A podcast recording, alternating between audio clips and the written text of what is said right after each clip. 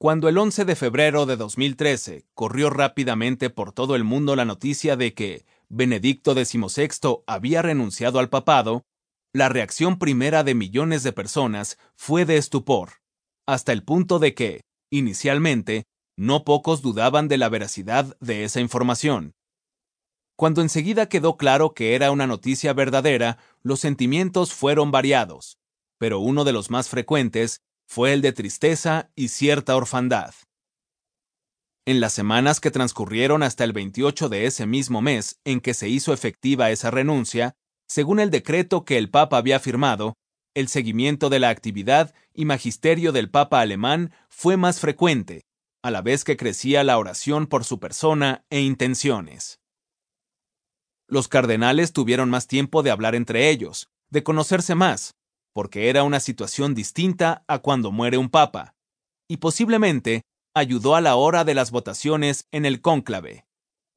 En la elección de los tres últimos papas, se ha visto con una gran claridad que es el Espíritu Santo el que elige, los cardenales son instrumentos de Dios, al sucesor de Pedro.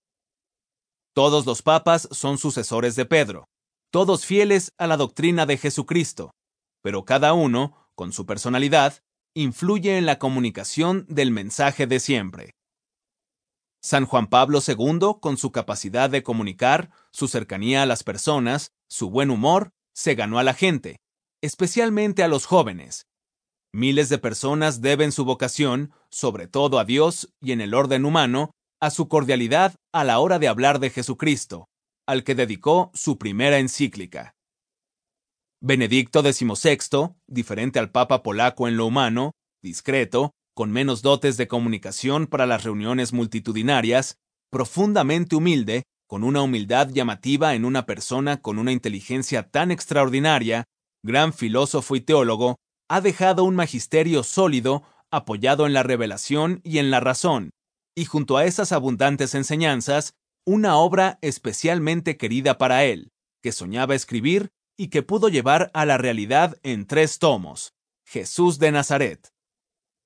Los cardenales sabían a quién votaban cuando, después de mucha oración e invocación al Espíritu Santo y a la Virgen, Madre de la Iglesia, depositaban su confianza en el cardenal arzobispo de Buenos Aires, Jorge María Bergoglio.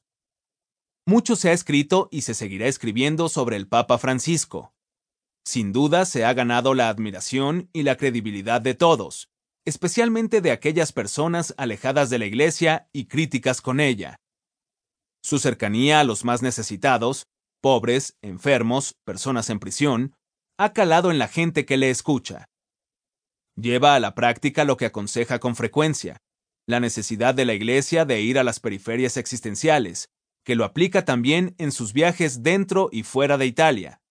Por ejemplo, Cagliari, capital de Cerdeña, que cuenta con el mayor índice de paro de toda Italia, la isla de Lampedusa, donde en la cercanía de su costa murieron miles de inmigrantes que buscaban en Europa poder salir adelante en sus vidas.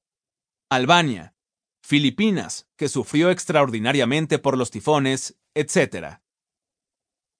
En estos poco más de dos años de pontificado, se ha centrado principalmente en señalar que el genuino mensaje de Jesús tiene muy en cuenta a los pobres, a la vez que ha dicho, por ejemplo, en la Evangelii Gaudium, que esta economía mata, para referirse a un capitalismo salvaje.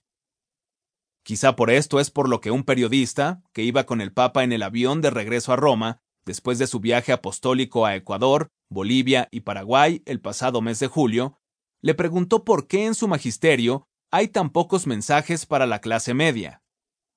Francisco, con gran humildad, le dio las gracias, reconoció que era como una corrección que le hacía el periodista y le servía para darse cuenta de que era una equivocación suya y que tenía que profundizar más en el magisterio sobre ello. Y le volvió a dar las gracias al final de la respuesta.